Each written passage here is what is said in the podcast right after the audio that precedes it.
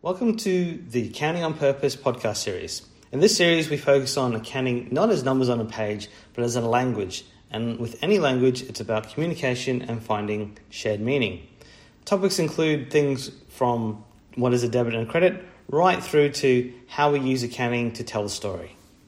I want to talk to you about why I think it's important that in business we care. Now, why, why, why do we care? Why do I care? In fact, that was actually a question that was asked to me probably about four years ago, and I had um, a situation where someone was in my office and we were having a chat and about some situations. In that conversation, they asked me point blank, "Why do I care?" Up until that point, the really funny thing was I didn't realize I did care.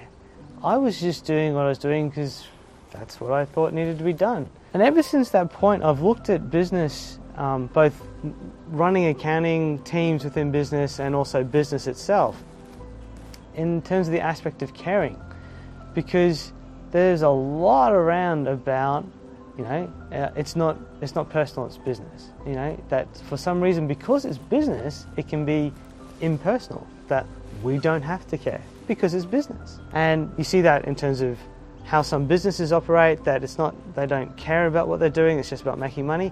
We also see it in a lot of corporate environments where the organisation doesn't care about the employees. It's about bums on seats, churning out work.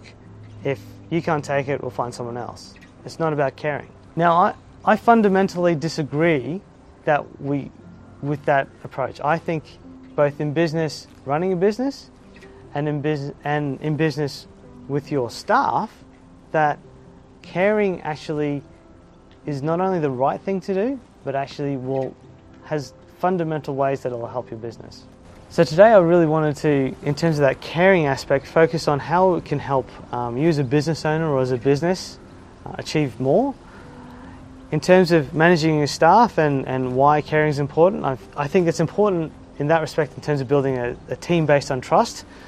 If you want to hear a bit more about that, there is definitely some other videos on the YouTube channel, so feel free to subscribe and go check those out. Um, but today I really want to talk about how caring can help you as a business. So, as a business owner or um, as a CEO of a business, why caring as a business can actually help. In the accounting field, we talk a lot about quality. Like, we're all about quality. We want to provide quality work. Now, for me, that is absolutely true. I, everything I do, I want it to be the best it can possibly be. But to achieve an output, you need to look at what's the motivation. So, quality, there's, there can be some, obviously, quality can be, well, we'll get paid more for quality. Well, that's great. I mean, that's, that's a motivator. I wouldn't say it's the strongest motivator.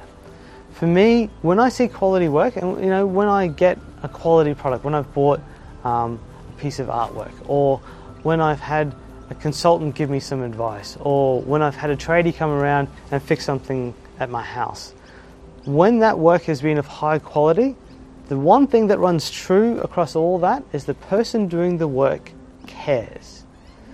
So that is the driver, that's the motivation. So behind quality work is people who care. If you're running a business and you don't believe caring is important, to provide quality work, is a lot harder because no one's really motivated. People are motivated for other reasons. Maybe it's to get the job done or make someone happy or whatever, but that's not going to drive quality. The thing that drives quality is care. The other aspect of business that people always want, they want, um, they want people to come up with ingenious or ingenuity and go, well, how, how did you come up with that situation or that, that solution? Let's look at a situation where you know business isn't isn't going well and you have to cut costs. So there's two ways you can do it. You can do it in a objective clinical approach, which is basically, oh well, we need to cut staff, so we're going to get rid of the casuals and the people who haven't been here very long because they'll be the cheapest for us to get rid of. And that's what we'll do because that will get our costs down and that's what we need to achieve. Yep, cool. That's one way to do it. The other way to do it is to uh, care about what you're doing and look at it that, okay, the business isn't achieving how can we do that? Now, by laying off people, if you care, you don't want to do that. There's an initial, well, I care about the people who work in the business. I don't want to disrupt their, their personal life, you know, disrupt their career. I, I would prefer to find a way that gets past that. And right there, you've already asked one more question than the other person who's doing it clinically. You've actually asked, is there another way? And this is what caring will do. It will, uh, it will generate that, is there another way? Now, sometimes it won't be. Sometimes you have to lay people off. Sometimes business is bad. Sometimes you have to make those bad decisions. And if you care about the rest of the workforce, that will drive that decision to be made for the greater good. But before you get to that end point, before you get to that hard decision, the fact that you fundamentally care will cause you to ask another question. And that asking another question, asking that one more, is there another way, is how we get to ingenuity. So getting to ingenuity is actually about caring and, and asking that one more question. So again, if you want a, an organization that thinks differently or is willing to push the boundaries, who's willing to ask one more question, that organization needs to care. The last thing about caring, and this is the the the fun of managing an organization that, ch- that cares, is that sometimes they care too much.